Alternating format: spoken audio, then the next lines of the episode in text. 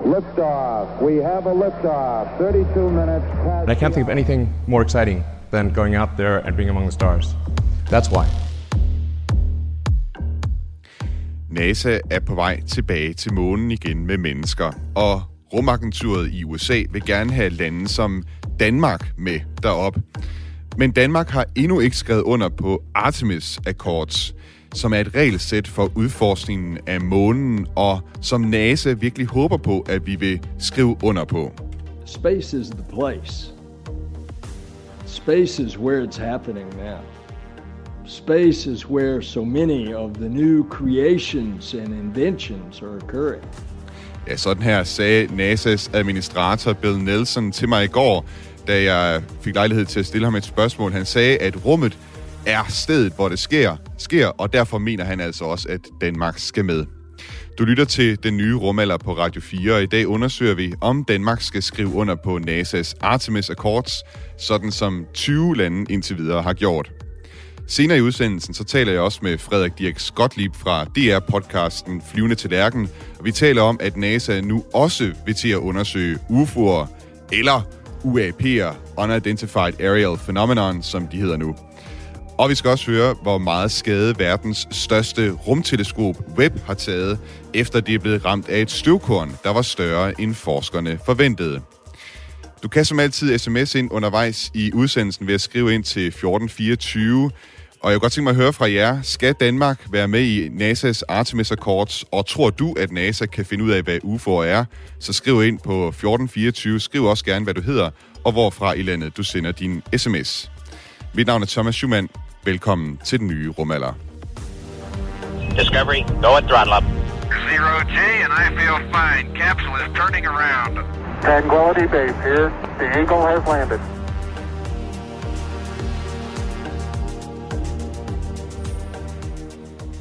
Emilie Marley Simpson, velkommen til den nye rumalder. Tusind tak, Thomas. Du er rumjurist hos GomSpace, en øh, virksomhed med base i Aalborg, som også har faciliteter andre steder i verden. Det er en virksomhed, som fremstiller satellitter, såkaldte CubeSats, altså satellitter, der er cirka lige så store som skotøjsæsker. Du arbejder altså som rumjurist øh, der. Øh, jeg har tænkt, vi tager dig med, fordi vi Det er altså... korrekt. Ja, netop, og vi skal tale om øh, rumjura i dag. Vi skal tale om øh, Artemis Accords og øh, Danmarks øh, plads i forhold til Artemis Accords. Og måske skal vi lige starte med at få på plads, øh, hvad Artemis er, fordi NASA har lanceret Artemis-programmet, som er ligesom efterfølgeren på deres Apollo-program. Det er en tilbagevenden til månen. NASA, NASA vil gerne lande mennesker på månen igen, og ikke bare... Øh, hvad skal man sige, plantet flag. De vil egentlig gerne have en mere permanent tilstedeværelse, faktisk lave baser i kredsløb og baser på månen. De vil gerne udforske månens sydpol, og regner altså med at lave en første landing i 2025. Det siger NASA i hvert fald. Øh, Det bliver nok forsinket, fordi NASA både mangler rumdragter, månelandingsfartøj og tests af måneraket. Men altså NASA vil gerne også have andre lande med, og derfor så har NASA lanceret Artemis Accords, som der altså er 20 lande nu, som har skrevet under på. Øh, Emilie Marley Simpson, hvad er Artemis Accords? Jamen Artemis Accords, det er en aftale, der er udarbejdet af NASA, og den relaterer sig sådan generelt til det her Artemis-program. Og den hedder sådan lidt mundret nogle principper for samarbejde i den civile udforskning og brug af månen, Mars, kometer, asteroider, men til fredelige formål. Og det, der er interessant ved aftalen, det er, at den har til formål at etablere en form for fælles vision for de samarbejdspartnere, der nu skal øh, få det her Artemis-program til at blive til virkelighed.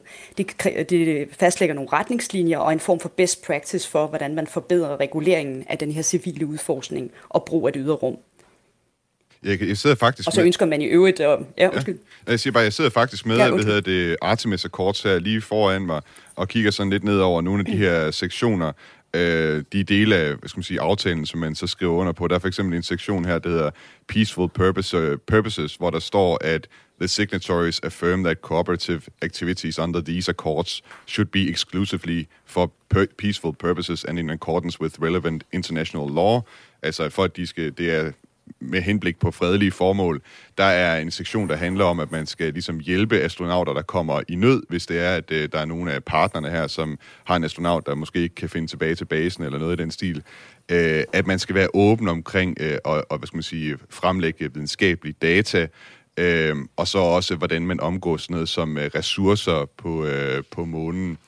Øh, det er jo sådan, at øh, der er jo som sagt 20 lande, der har skrevet under indtil videre på, øh, på Artemis Accords. Øh, Frankrig blev øh, i sidste uge land nummer 20 til at skrive under. Og der sagde, i den forbindelse sagde USA's vicepræsident Kamala Harris, øh, hun skrev i et tweet, jeg bifalder Frankrig for at bekræfte deres engagement i den fredelige, ansvarlige og bæredygtige udforskning af det ydre rum. Øh, som sagt har Danmark ikke skrevet under på Artemis øh, Accord til nu. Øh, Emilie Marley Simpson, har du et bud på, hvorfor Danmark ikke har skrevet under på øh, de her akkord til nu? Altså for det første, så står der også i Artemis Accords, at, øh, at principperne de er beregnet til at gælde for, for øh, civile rumaktiviteter, som er udført af civile rumorganisationer, eller Space Agency, øh, som underskriver den her. Altså det handler jo i virkeligheden om, at Artemis Accords nævner flere steder, at de øh, implementerer, at de faktisk øh, anerkender de traktater under FN, som er blevet etableret tilbage i 60'erne, helt frem til 70'erne, hvor der blandt andet er den vigtigste, der hedder Outer Space Treaty. Og de principper, du lige har fremlagt her, det de fleste af dem er en fuldstændig uddybelse. Det, det gentager en, egentlig, hvad der står i The Outer Space Treaty. Så der er ikke den store nyskabelse. Men det, der er en nyskabelse, det er, at man går ind og fortolker på nogle mm. af principperne til blandt andet at give tilladelse til ressourceudvinding, hvilket er et kontroversielt område, som PT bliver vendt øh, i øh, FN's øh, komité for fredelig anvendelse af det ydre rum, hvor der hvert år er en juridisk underkomité, som, øh, som drøfter forskellige juridiske anlægner. Og det har det har været på agendaen siden 2017 cirka. Vi kommer også ind på øh, de her dele af Artemis Accord, som du er inde på her, som kan være kontroversielle. Øh, men først så skal vi lige høre, mm. for jeg fik faktisk mulighed for i går, onsdag, at øh, stille et spørgsmål til NASA's administrator Bill Nelson. Han har nemlig været med til et møde hos det europæiske rumfartagentur ESA, da agenturet holdt rådsmøde i Holland øh, i går. Og der var altså også en øh, pressekonference i den forbindelse. Journalisterne, de må godt nok ikke øh, stille deres spørgsmål direkte, de skulle sendes ind på øh, mail i forvejen. Men det lykkedes altså mig at få sendt sådan et øh, spørgsmål afsted til Bill Nelson. Lad os lige høre, hvad han sagde. Here I have a question from Thomas Schumann from Radio 4. He's asking, um, you politician, right? So your sales pitch for the nations in Europe to sign on the Artemis Accords. Why should a country like Denmark sign this accord? Denmark, the home of my ancestors. Um, well, first of all, space is the place. Space is where it's happening now space is where so many of the new creations and inventions are occurring. Look at the space economy, and what does that mean? That means jobs. That means gross national product. That means scientific advancement. Uh, that means breaking through the barriers.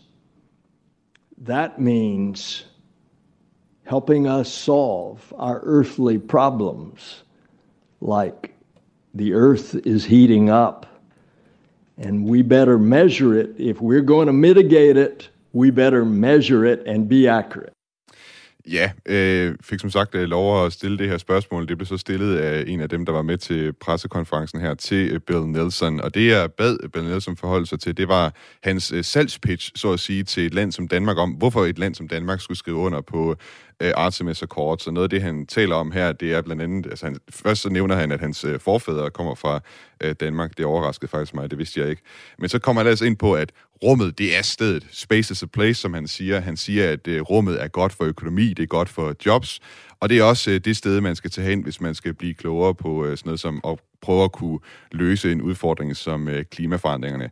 Men øh, Bill Nelson var faktisk ikke færdig med sit øh, pitch for rummet med, med bare det. But on top of that, think what space does for children. You want to know the value of space and your participation, uh, the citizens of Denmark, in space?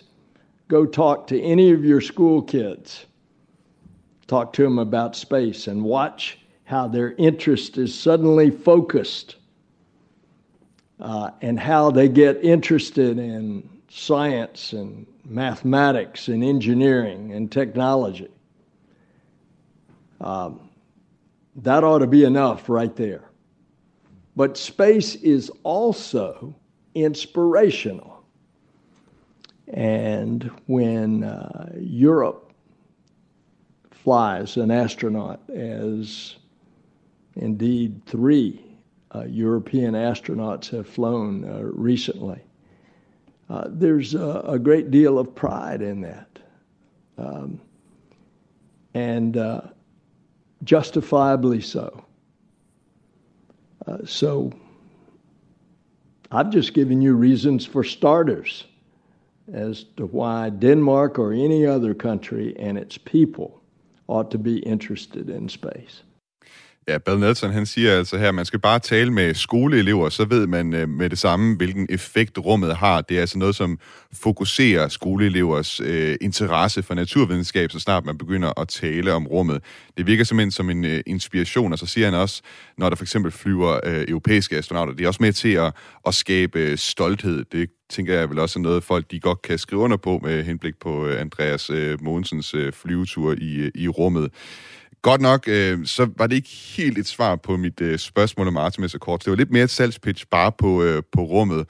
Men øh, måske er det meget godt sådan i tråd med ånden af Artemis Accords. Øh, hvad tænker du, Emilie Miley Simpson, da du hørte øh, øh, Bill Nelson forholde sig til, hvorfor Danmark skal skrive under på Artemis Accords? Jamen altså igen, jeg ser det heller ikke helt som et svar på, hvorfor vi skal skrive under, men vi skal i hvert fald interessere os for rummet. det tror jeg heller ikke, der er nogen, der er i tvivl om, vi gerne vil i Danmark. Øhm, jeg vil sige, i forhold til, om man skal skrive under på Artemis Accords eller ej, så som jeg nævnte før, så bliver Artemis Accords ved med at nævne henvisninger til de her gamle FN-traktater, og siger, de er i overensstemmelse med de her traktater. Mm-hmm. Og eftersom Danmark allerede lever op til de traktater, faktisk var en af de første, der ratificerede den her Outer Space-traktat tilbage i 1967, allerede det år, hvor den blev, blev, hvor den blev trådt i kraft, så har vi jo sådan set haft en intention om at, at efterleve de her principper. Vi har så implementeret national lovgivning, der implementerer de her principper tilbage i 2016, mm-hmm. øh, men vi, over, øh, vi lever allerede op til de her principper. Okay. Så der er nogle, øh, der er, altså så jeg ser ikke den store, øh, man kan sige, den, den, store, øh, den store benefit eller fordel ved at underskrive de her Artemis Accords, andet end man nok kommer i bedre standing i USA. Hi, this is Eric Berger, the senior space editor at Ars Technica. I've been covering space for 20 years, and you're listening to The New Romula with Thomas Schumann.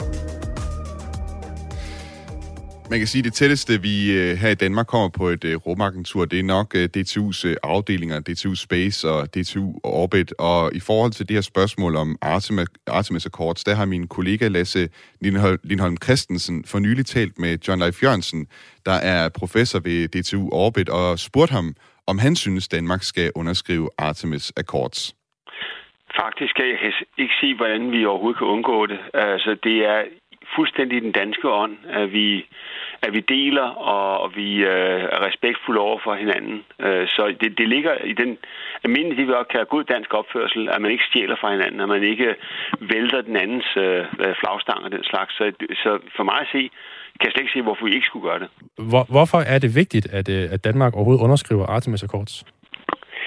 Det er det jo, hvis vi vil deltage i, uh, i uh, den kommende uh, hvad det, udforskning og udnyttelse af, af månen, øh, så øh, er vi jo, øh, vi vil jo være nogle af dem, som er omfattet af det her. Vi selv her på DTU Space arbejder en del med teknologi, som kommer til månen. Øh, godt nok ikke med hvad det, er en dansk rumfartøj, i hvert fald ikke første omgang, men med, med europæiske og amerikanske øh, månelandere.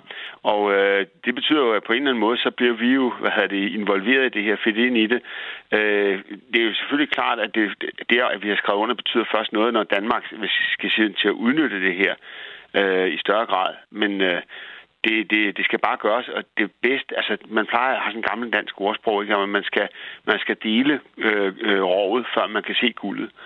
Øh, så folk kan se guldet, så bliver der slåskamp om det. Ikke? Altså man skal blive enige om det. Det er derfor, man laver kontrakter. Altså i det hele taget. Det er jo bare en kontrakt om, at vi opfører os ordentligt. Der er jo øh, efterhånden mange forskningsprojekter og samarbejder, som dansk forskning har haft med NASA og ESA, blandt andet DTU Orbit, hvor du arbejder. Vi har også danske virksomheder, som bidrager til udforskningen af rummet. Altså, tror du, at det vil have en negativ effekt på danske projekter ude i fremtiden, hvis Danmark ikke underskriver Artemis Accords? Lige her og nu øh, vil det ingen betydning have, fordi vi er jo øh, med på måneprogrammerne via de lande, der har underskrevet. Og det vil sige, at vi bliver jo dækket ind øh, her. Men på sigt, øh, i løbet af ret få år, vil øh, vi rent faktisk øh, øh, formodentlig have en større danske bidrag. Øh, og de kan ikke eksistere, uden at man er med i sådan et samarbejde. Det kan jo ikke nytte noget, at vi siger, nej, men vi vil have lov til at at stjæle øh, de andres ting, som de har sat op på månen, eller vi vil ikke øh, beskytte de andres øh, hvad hedder det, værdier derop. Øh, vi vil ikke hjælpe til med at redde en astronaut i nød øh, på månen, fordi vi, er, vi gider ikke skrive under på sådan noget her. Altså, det, hvad det, øh, det, det for mig siger, at, at jeg kan slet ikke se, hvad det er, danskerne skulle have imod det, fordi det er det, vi altid prøver at arbejde på her på jorden, nemlig at når vi snakker om for eksempel Antarktika eller Arktis, så passer vi på det sammen. Vi, vi, øh, vi gør netop alt for, at, at vi opfører os pænt. Og så derfor, det, jeg kan slet ikke forstå, at, at Danmark ikke skulle kunne skrive under på, at vi også skal opføre os pænt på månen. Det var altså John F. Jørgensen, professor ved DTU Orbit, vi lige hørte et klip fra her, og jeg har stadig forbindelse til Emilie Marley Simpson, der er rumjurist ved GomSpace, og du har også lyttet med på klippet her, øh, Emilie. Øh, hvad tænker du om øh, John F. Jørgensens argumenter for, at vi skal skrive under? Altså, det lyder så på ham som om, at det er ret nødvendigt, at vi skriver under, men du var inde på tidligere, at vi jo i forvejen sådan er dækket ind, fordi vi også har skrevet, ind, skrevet under på FN's Outer Space Treaty. Ja, lige præcis. Altså, jeg kan ikke helt se din problematik, som John Life ser. Altså, jeg kan godt se, hvis man gerne vil lege med USA, så kan der være et, et, et symbolsk øh, tilkendegivelse om, at man ønsker at arbejde sammen. Men de her regler, som er nedfældet i Artemis Accord, står allerede i fire traktater, blandt andet den her, øh, hvad hedder det, han nævner blandt andet det her med, at man ikke redder hinanden af astronauter. Der er noget, der hedder The Rescue Agreement, den har vi også skrevet under på i Danmark og ratificeret. Øh, så vi er allerede bundet af de her principper. En af de ting, der er kontroversielt ved Artemis Accords, hvor man går lidt videre, det er, at der i de gamle Outer Space Treaty er et klart forbud mod at hæve det ejerskab over det ydre rum, eller mm-hmm. nogle himmellemmer. Og USA gik ud i 2015 og kom med en lidt øh, kontroversiel øh, lovgivning, hvor man fortolkede princippet om øh, øh, hvad hedder det, om at udnytte og udforske det ydre rum, men med begrænsning af ejerskab til også at omfatte det, at man faktisk må udvinde ressourcer i det ydre og man må beholde det, man udvinder, man må også beholde profitten, hvis man sælger det videre. Mm-hmm. Og det har der været øh, skabt lidt forroer på international plan. Det bliver pt. diskuteret i FN. Der pågår diskussioner om, hvordan man implementerer nogle regler for, hvordan man kan udvinde ressourcer i det ydre rum, fordi folk er klar over, at det her, det, det, man kan ikke bare sige, at det findes ikke det er noget, folk gerne vil for os at kunne øh, skabe en bæredygtig og, og, og tilstedeværelse i det ydre rum. Mm. Øhm, men når, når Artemis Accord går videre og decideret siger, at det er lovligt at udvinde ressourcer, og i øvrigt er det i overensstemmelse med The Outer Space, Space Treaties principper om forbud mod øh, hvad hedder det, suverænitetshævelse og hævelse af ejerskab på det ydre rum, så går det lidt vidt. Mm-hmm. Og når der pt. pågår kom, øh, hvad hedder, diskussioner i FN om det her, så virker det måske en lille smule præmaturt at begynde at øh, at tiltræde et, øh, en bilateral aftale, som ikke er bindende i form for international ret. Så man går jo udenom FN på en måde, og det kan jo godt ses som kontroversielt, og måske være en måde, hvorpå at USA forsøger at påtvinge sig, mm. øh, påtvinge andre deres øh, sådan, quasi-juridiske regler. Ja. Jeg vil lige øh, læse et, øh, et stykke op her fra, øh, fra de her Artemis Accords, netop det, der handler om space resources. Det er section 10.2, hvor de skriver, The signatories emphasize that the extraction and utilization of space resources, including any recovery from the surface or subsurface of the moon, Mars, comets or asteroids, should be executed in a manner that complies with the Outer Space Treaty and in support of, uh, of safe and sustainable activities. Altså kort sagt, at dem, der skriver under her, de uh, går også med på, at uh, udvindelsen af ressourcerne i rummet, det skal ske i overensstemmelse med Outer Space Treaty. Uh, kan man ikke sige på den måde, så, altså, du var, du var lidt inde på uh, tidligere, at egentlig så er vi jo dækket ind med de traktater, der er i forvejen, men samtidig siger du så også, at, at der er nogle ting her, hvor USA går videre, men hvis man læser Artemis Accords her, mm. det citat, jeg læste op, så lyder det jo egentlig som om, at de er i overensstemmelse med Outer Space Treaty det var det, der var kontroversielt i 2015, da man vedtog den her specifikke lovgivning, der ikke er Artemis Accord, som man går forud for, hvor man siger, jamen øh,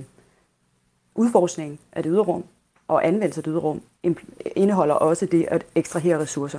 Mm-hmm. Og, når man, og så skrev de i øvrigt, at det er ikke i strid med, med forbuddet mod øh, ejerskabshævelse. Det er jo en nem måde at omgå noget, som er kontroversielt på international okay. plan. Ja. Så det synes jeg ikke udelukkende gør det. Så går de også et skridt videre og etablerer, altså de gentager principper om, at man må ikke lave harmful interference med hinandens spaceaktiviteter i det ydre rum, når man er deroppe. Man skal, have, man skal altså samarbejde og have respekt for hinanden. Det står allerede i Outer Space Treaty. Men de går videre og siger, at man skal etablere det, der hedder sikkerhedszoner. Mm-hmm. Og det går lidt i strid med nogle principper om, at der er fri adgang til det ydre rum. Okay. Og det vil sige, hvem er det reelt, der kommer først? Der står i præamblen til The Outer Space Treaty, der skal være free access til det ydre rum, og alle har ret til at udnytte det ydre rum øh, og, og, og det skal være til gavn for hele menneskeheden. Og det kan jo komme til at se lidt sjovt ud, hvis det er USA, der for eksempel ender med at komme til månen først og begynder at udvinde som, som gale. Øh, så kan man jo, hvis der pludselig er safety zones alle vegne, også selvom det står i Artemis Accords, at de skal etableres for kortere øh, perioder, øh, så kan det blive problematisk. Mm. Og PT, der pågår der altså de her diskussioner på FN-plan, hvor man forsøger at nedfælde nogle byggesten. Der er en helt arbejdsgruppe nedsat under den her komité for fredelig udnyttelse af det ydre rum. Mm. Og man kan sige, at vi taler meget om det her, det skal være for fredelig anvendelse. Det er også det, der bliver udtrykt og, og sat streg under mm. i Artemis Accords. Men det, der egentlig har måske skabt den her, man, man i sin tid, da, da man etablerede de her regler, der var det netop for, at man ikke skulle have en krigsskueplads i rummet. Mm. Så den frie anvendelse af det ydre rum, balanceret med, med, med det her forbud mod at hæve ejerskab over det ydre rum, er måske det, der har skabt den, den balance, der har gjort, at der mm. endnu ikke har været krigsførelse deroppe. Men det faktum, at man måske går ind nu og siger, at det er tilladt, og folk kan bare etablere øh, safety zone, så kan det blive set som både sådan økonomisk aggression mm. øh, mod lande, som slet ikke har mulighed for at komme derop, eller hvem får de bedste mm. øh, placeringer. Mm.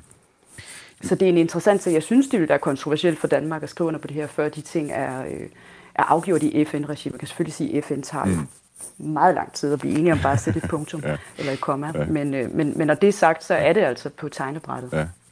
Nu øh, talte vi jo, øh, vi havde tidligere et klip med John Leif Jørgensen om, øh, og han lyder jo til, altså meget gerne vil have Danmark til at skrive under på det. Han kan simpelthen ikke se, hvorfor vi ikke skulle gøre det.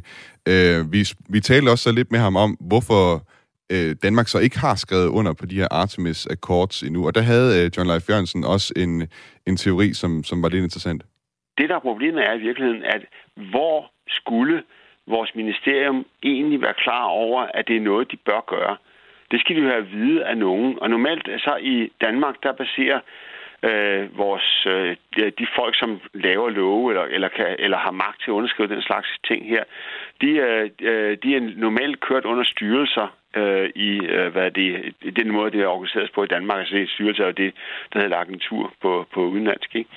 Og, hvad det, og øh, der, der, har vi jo ikke nogen. Vi har, ikke, altså, vi har et, et rumkontor, som øh, øh, jeg tror, det 10 mand, som skal prøve på at klare alle mulige nationale og internationale forpligtelser.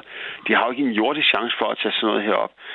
Øh, så øh, det, der, der skal skubbes på. Og, hvad det, og der vil et agentur være helt klart det, der, der skulle gøre det. Altså, DTU for eksempel, hvor jeg arbejder, kan jo ikke skrive under på Danmarks vegne. Vi kan jo kun dække os selv. Jeg kan jo ikke skrive under på Dansk Industris vegne, at de vil opføre sig pænt, for eksempel. Det skal jo være en national enhed at gøre det. Så det her, det skal ind. Og, og, og du kan jo sige, at uh, her for et par år siden fik vi jo en ny rumlov, hvor vi ratificerede de ting, som alle andre lande var blevet enige om i 60'erne og 70'erne. Det er nærmest grotesk, ikke? Altså, at vi sådan 20-30 år efter resten af verden opdager, gud, vi har egentlig en international forpligtelse her.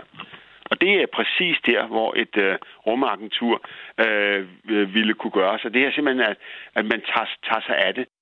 Øh, det var altså John Leif Jørgensen, vi hørte fra her, og øh, han, øh, han er professor, som sagt, ved DTU Orbit, og han taler om det her rumkontor. Det, hører altså, det er et kontor, som hører ind under Uddannelses- og Forskningsministeriet.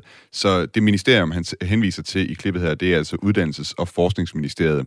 Her på den nye rumalder har vi forsøgt at få et interview med uddannelses- og forskningsminister Jesper Petersen. Vi har også forsøgt at få et interview med rumkontoret, men det er ikke, øh, vi har ikke haft, øh, de har ikke haft mulighed for at stille op til interview med os. Vi har også øh, prøvet at få fat i både uddannelses- og forskningsordfører samt forsvarsordfører fra Folketingets partier, men der var heller ikke nogen, der kunne stille op til interview øh, Emilie Marley Simpson, rumjurist hos GOM Space. Helt kort, Øh, John F. Jørgensen siger, at problemet er, at vi ikke har en styrelse til at gøre det, til at, ligesom at, at tage sig af det forarbejdende, det, det, hvad skal man sige, det foregående arbejde med at underskrive Artemis Accords. Er du enig?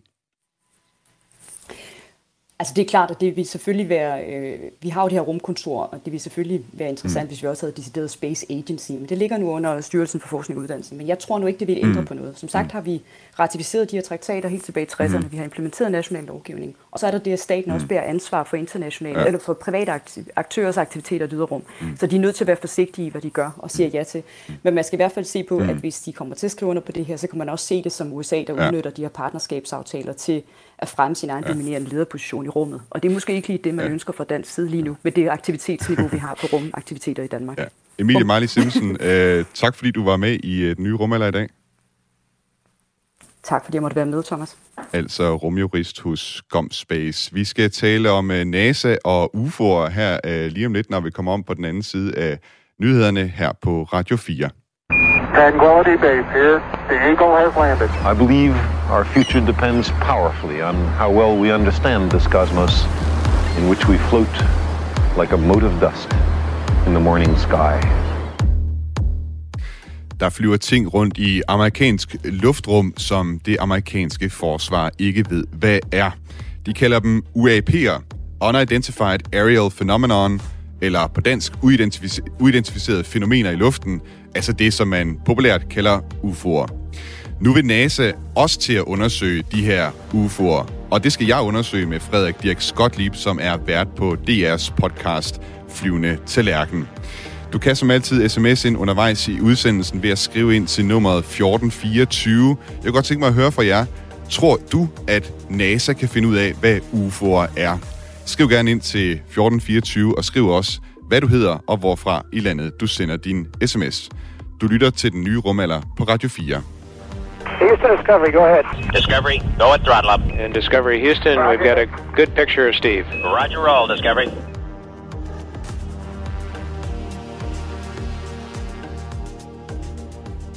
I sidste uge, der skulle jeg lige læse den her overskrift på hjemmesiden space.com to gange, før jeg var helt sikker på, at jeg havde læst rigtigt. Overskriften lyder på dansk. NASA går, går med i jagten på uidentificerede fænomener i luften.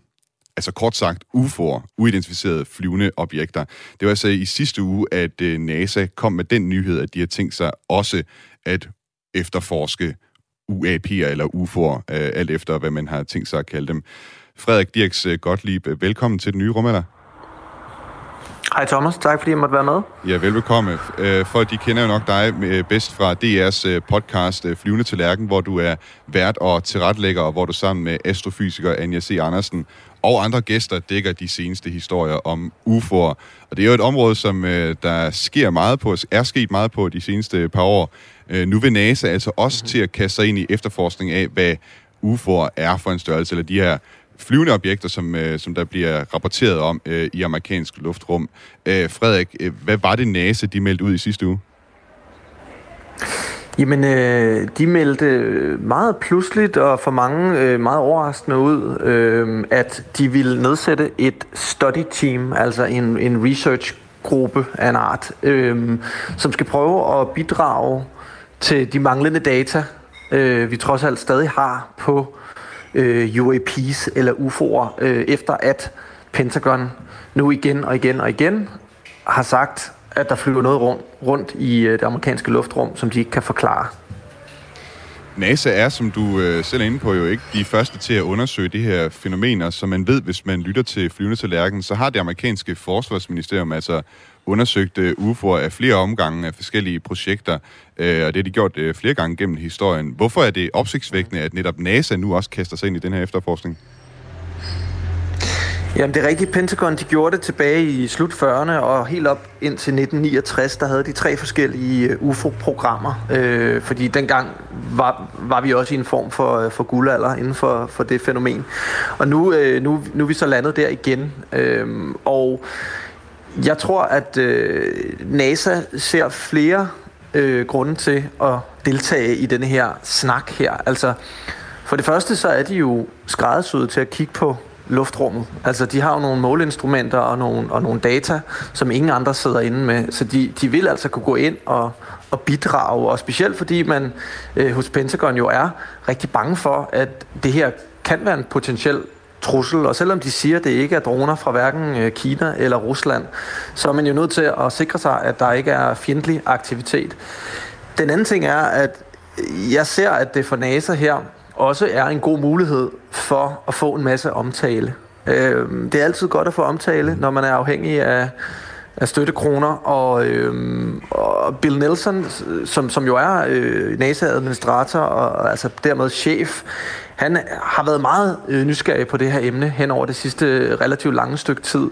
Så jeg tror både, han har en personlig interesse i det, men jeg tror altså også, man, man øjner en mulighed for, for relativt få ressourcer at, at få rigtig, rigtig meget omtale øh, som organisation. Nu er du inde på, at det er jo sådan et study team, som øh, NASA de øh, er valgt at nedsætte. Hvad skal man ligge i det? Er det sådan helt øh, her af forskere, der nu øh, sætter sig ned og øh, begynder virkelig at øh, skal man sige, kigge rundt på himlen, hvad der foregår der? Altså man kan sige, det gør de jo faktisk i forvejen. Ikke? Øhm, det, er jo, det er jo egentlig NASA's kerneopgave, er jo, en af dem i hvert fald er jo også at kigge på, på liv andre steder.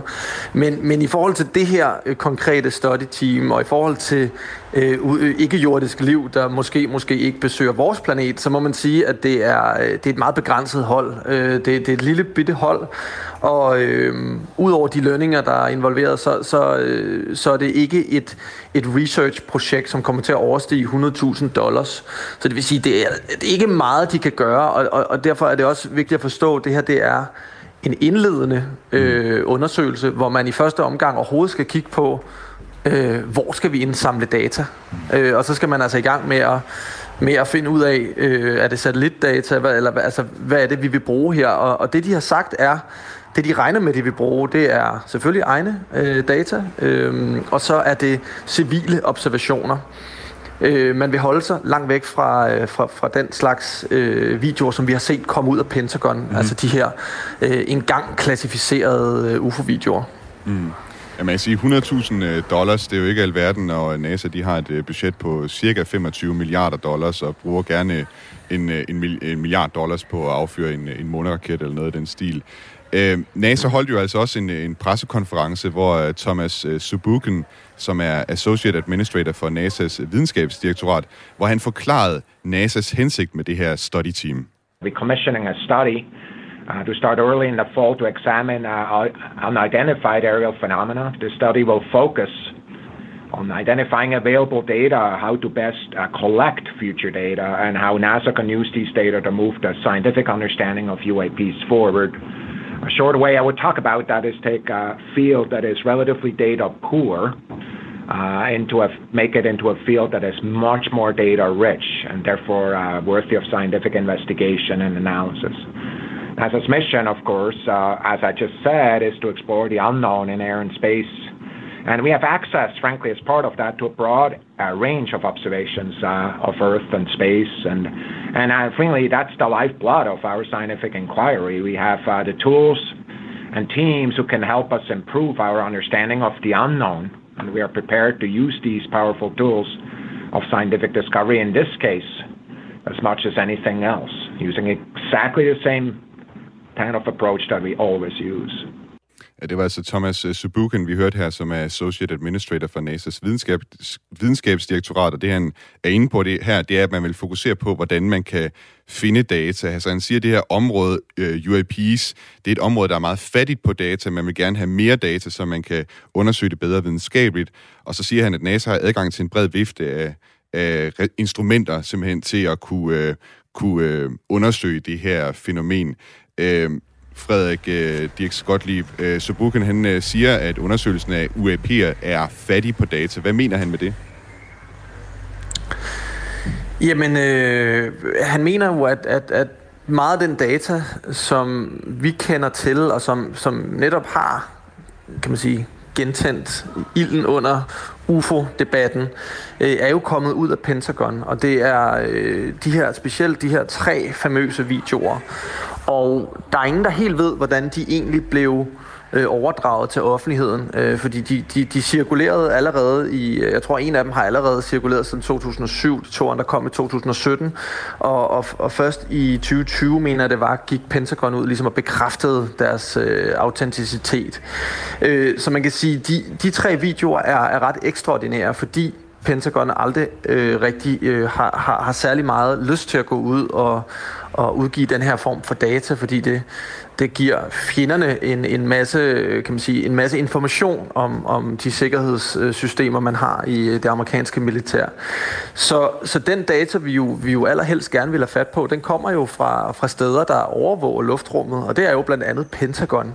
Men fordi at man holder, øh, kan man sige, man, man, sikkerheden er, er det vigtigste, så får vi aldrig adgang til den data. Og det er den data, vi havde håbet på, der for eksempel kunne komme ud, da, da Pentagon de udgav deres nu ret famøse øh, UFO-rapport øh, tilbage i sommeren 2021. Men, øh, men data kommer vi nok til at vente rigtig længe på, når det kommer til Pentagon.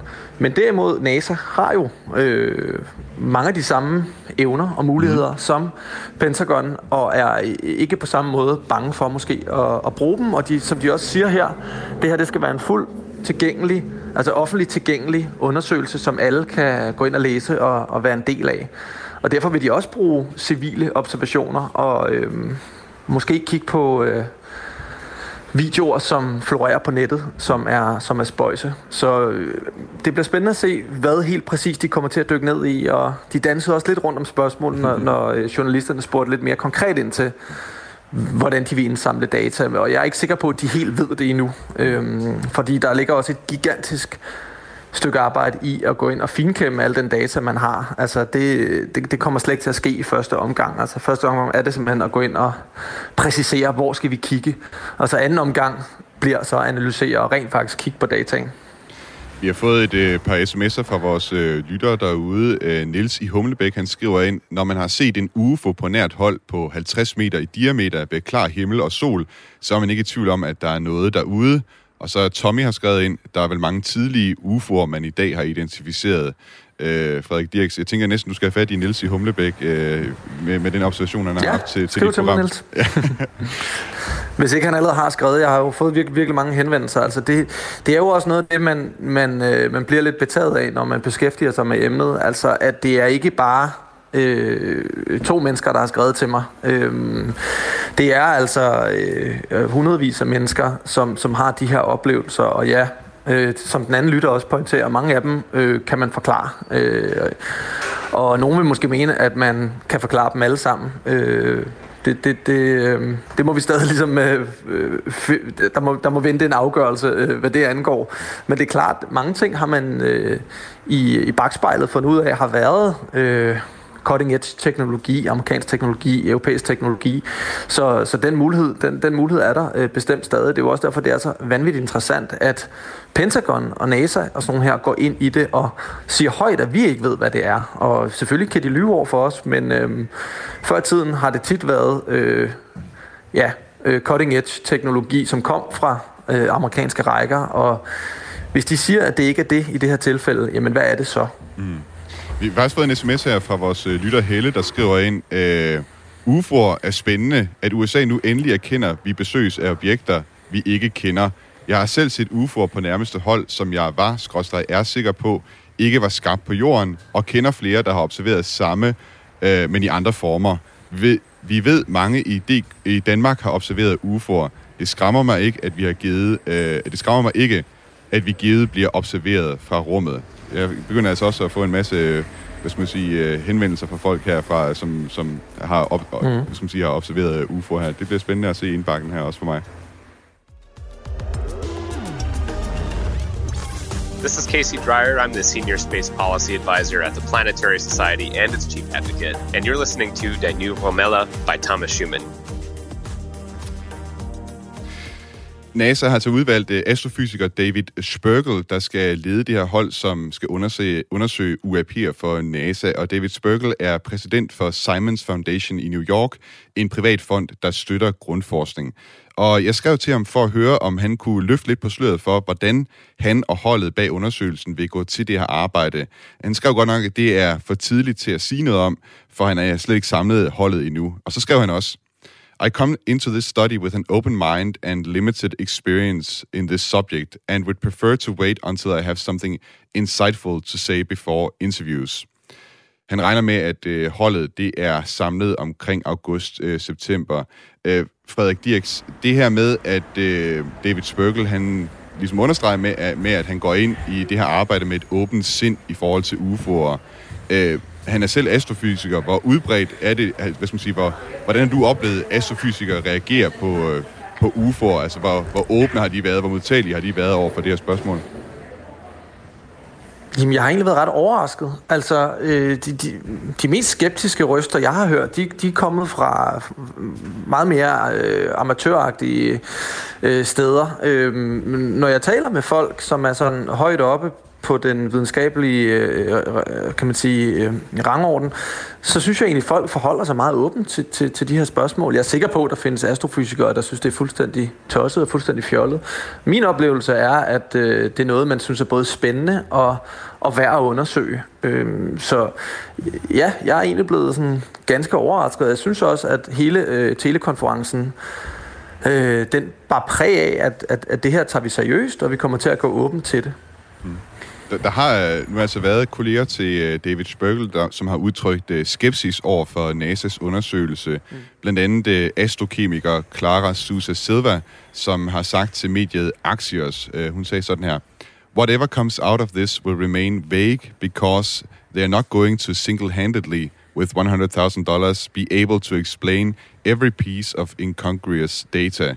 If it's vague, it's going to attract conclusions that are reputational risks. Altså det, hun siger her, øh, hvad skal man sige, mellem linjerne, det er, at øh, med så få penge, og måske med så få, øh, hvad skal man sige, øh, resultater, som ikke rigtig siger noget om eksistensen eller ej af, af UFO'er, så kan det altså skade NASA's øh, omdømme. Hvad, hvad tænker du om den, øh, den kritik, Frederik?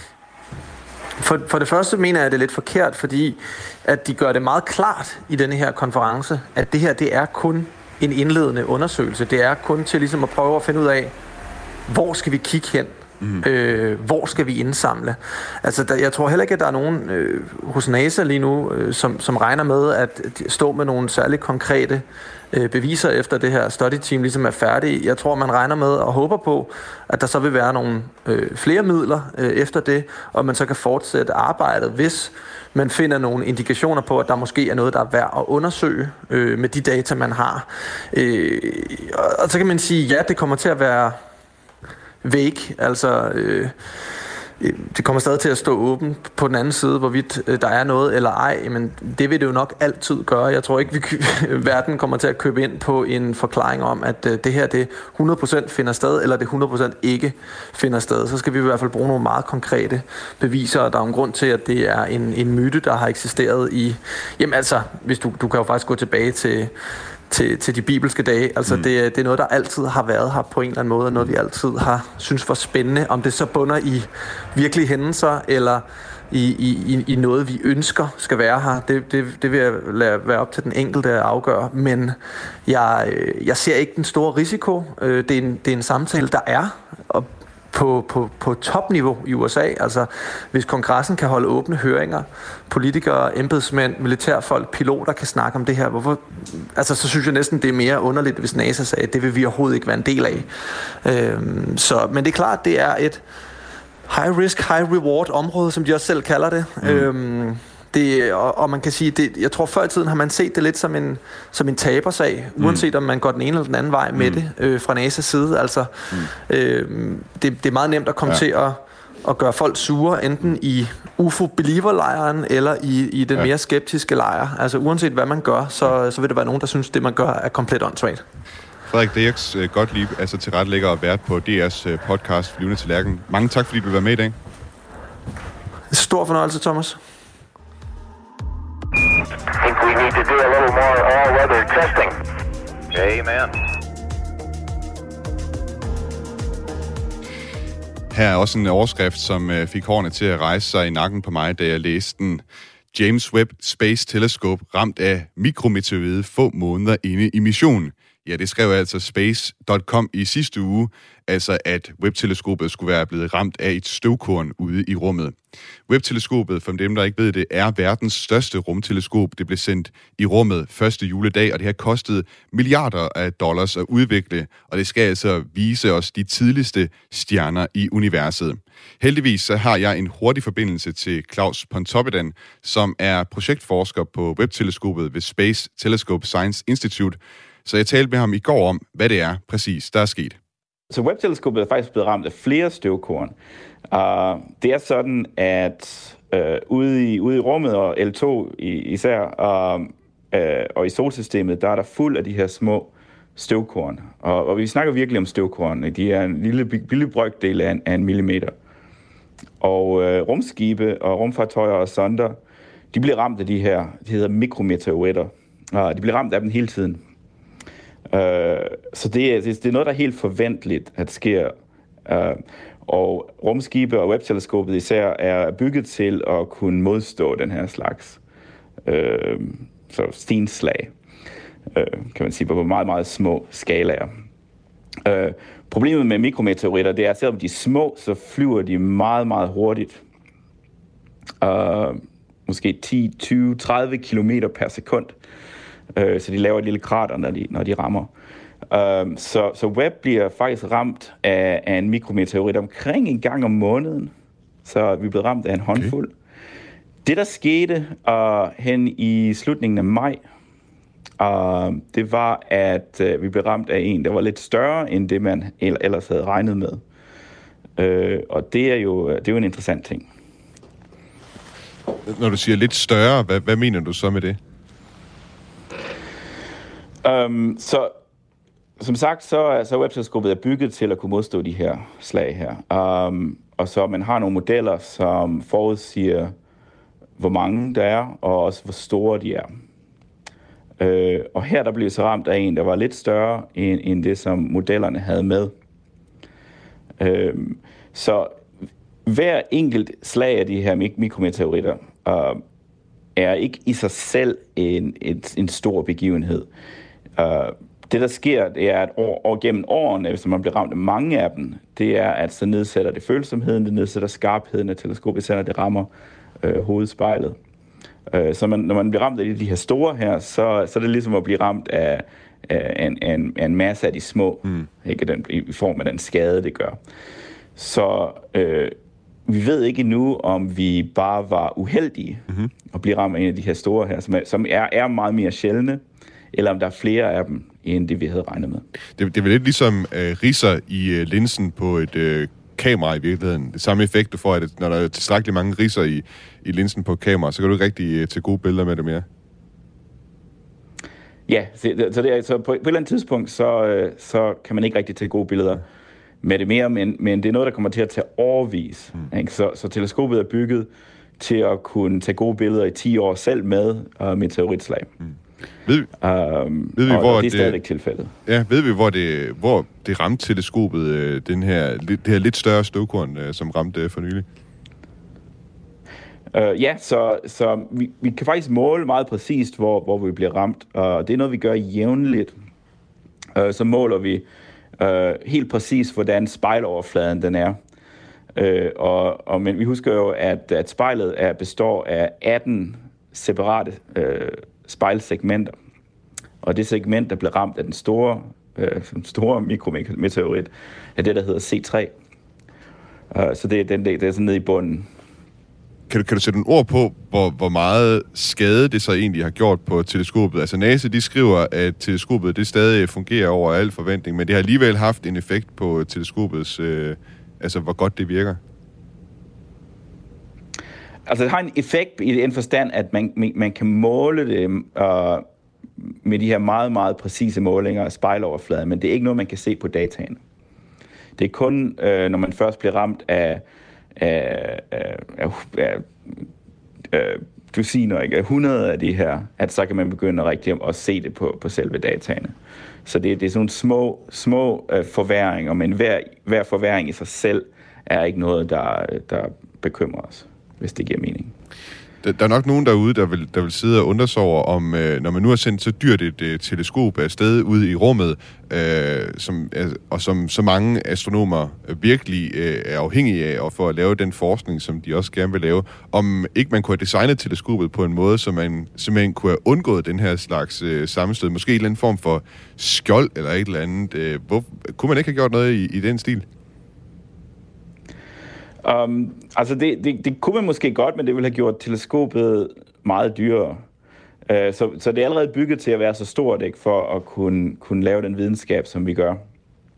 Uh, så vi har 25 kvadratmeter, der, er, der, der sidder i rummet. Hvis du skulle putte et rør på det, for eksempel, så ligesom Hubble-teleskopet har, uh, så ville det være blevet meget dyrere. Uh, så man, man vurderer, at, at levetiden er alligevel uh, begrænset, sådan, sådan er det bare ikke. Man ikke kan reparere det.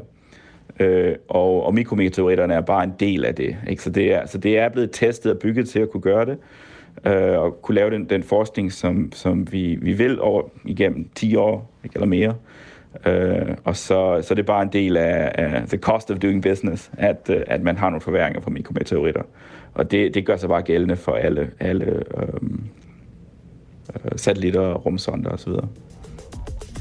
Liftoff, the final liftoff of Atlantis on the shoulders of the space shuttle. America will continue the dream. Det var altså Claus Pontoppidan, som er projektforsker på webteleskopet ved Space Telescope Science Institute i Baltimore, som øh, jeg talte med om øh, webteleskopet og den her mikrometeorit, der havde ramt øh, et af spejlene. Jeg vil lige læse en sidste sms op, vi har fået fra vores øh, lytter Tommy derude i forhold til det her med UFO'er. Han skriver ind, jeg kan huske YouTuberen PewDiePie analyserede de tre videoer, I taler om. Han grinede af dem og sagde, at de fleste fotografer vil kunne forklare to øh, af de tre videoer. Tak for den uh, øh, sms, Tommy. Programmet i dag var tilrettelagt af Lasse Lindholm Christensen, Frederik Lyne og redaktør er Camilla Høj Eggers. Mit navn er Thomas Schumann. Musikken, du har hørt undervejs, er lavet af T-Shot Starfish. Og hvis du kan lide den nye rumalder, vil jeg anbefale dig at downloade Radio 4's app og trykke på følg ud for den nye rumalder. Så får du en notifikation hver gang, der ligger et nyt afsnit klar til streaming. Og øh, hvis du kender en ven derude, der er interesseret i rumfart, så anbefal også lige øh, et nye rumalder til vedkommende. Hvis du har tips eller ros eller andet, så skriv det ind til os på den nye rumalder snablag radio4.dk. Vi høres ved. Ad Astra. We should have a base on the moon, like a, a permanently occupied human base on the moon, and send people to Mars, you know, and a city, build a city on Mars. That's what we should do.